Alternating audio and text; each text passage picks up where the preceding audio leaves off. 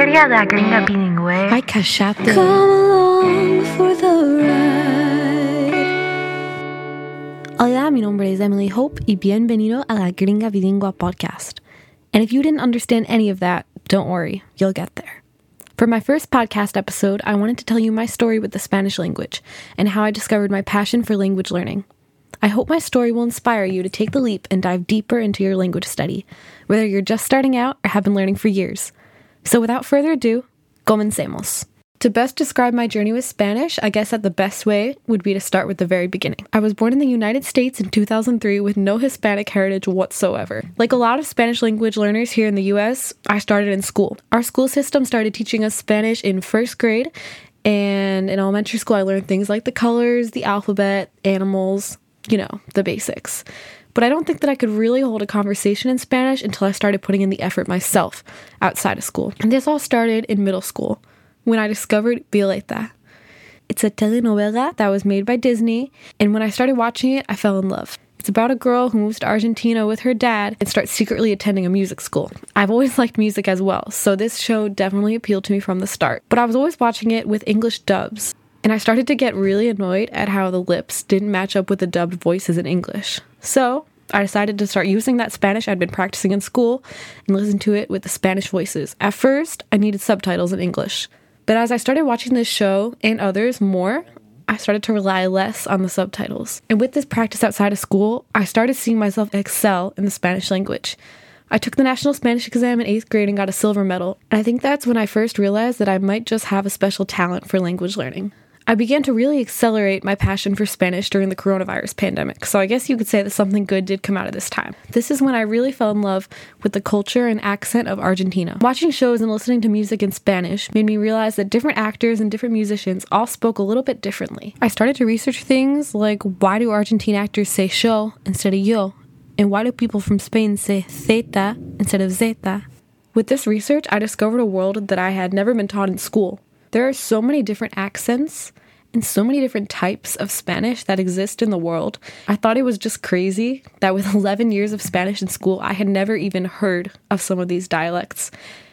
I started listening to so much content from Argentina that the accent started to kind of develop naturally. So now I'm at the point where where it takes work not to speak with an Argentine accent. Choosing an accent actually kind of helped me learn Spanish a little bit easier because once you focus in on a specific accent, you can really dial in on your pronunciation. While I definitely have plans to travel to Argentina soon, I honestly haven't needed to go there in person to absorb the culture and the accent of the region.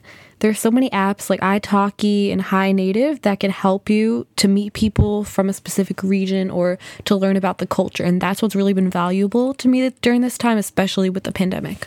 And for me, one of the best things that has come out of learning Spanish too, and one of the things that helped me the most is just talking to real people, making friends who speak your target language. I mean, it was scary at first, but once I started meeting friends and forming relationships with native speakers, that's when I think it really all started to feel real. It's like, all right, I've learned all this stuff.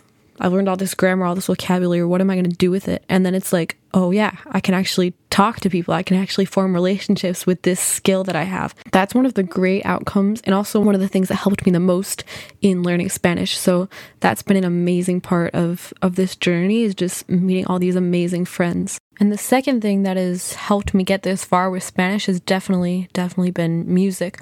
I've always been a musician from a young age. I write songs, I play piano, I play guitar, I love to sing. So I've always also held that really close to my heart. So I think that when learning languages, using music was one of the things that really propelled me forward in my language learning.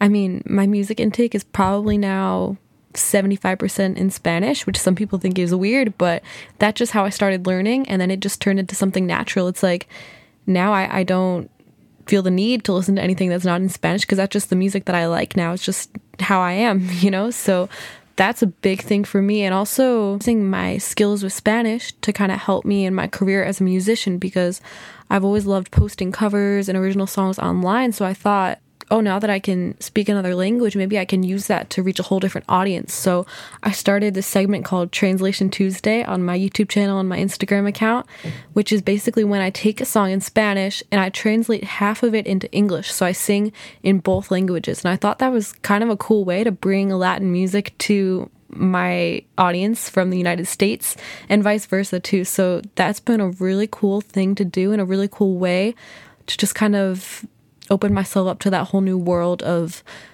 of Spanish speakers and, and language learners all over the world. So that's been amazing. Definitely combining my passions for music with my love for language learning.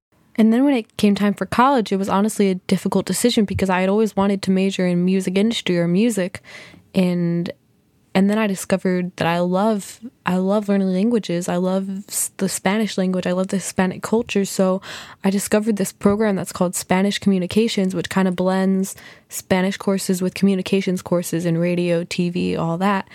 And it it was a difficult decision, but I realized that that I'm bilingual, that's something that makes me unique and I need to to go with that because that is something that a lot of other people don't have.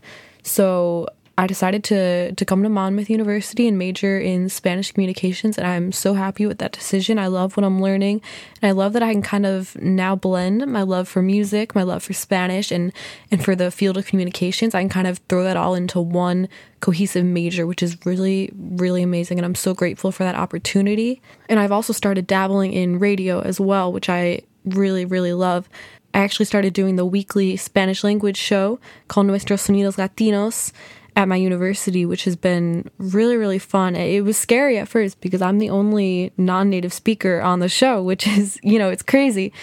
Um, so I think at first I definitely did feel this pressure to kind of almost fool people into thinking that I'm a native, but it's, you know, that's not who I am. I'm not a native. I'm not a native. I'm not Hispanic. So I think just kind of rolling with with my background and and the unique things that I can bring to the field have been that's that's really been my main focus lately. And that's why I, want to share this journey because obviously I'm still learning new things every day. I'm still in the learning process and I probably always will be. So I thought this podcast would be kind of fun to just kind of bring you along on the journey and hopefully we can do it together. We can learn together, we can have fun together and I know we're going to have a good time. So, yeah, I mean that's how that's how I got here. I hope you've enjoyed. If you want to experience the new doors that learning languages can open, I encourage you to stick around. Hasta la próxima. Gracias por escuchar La Gringa Bilingüe podcast. Check back every other week for new episodes and follow me on Instagram at Emily Hope Musician.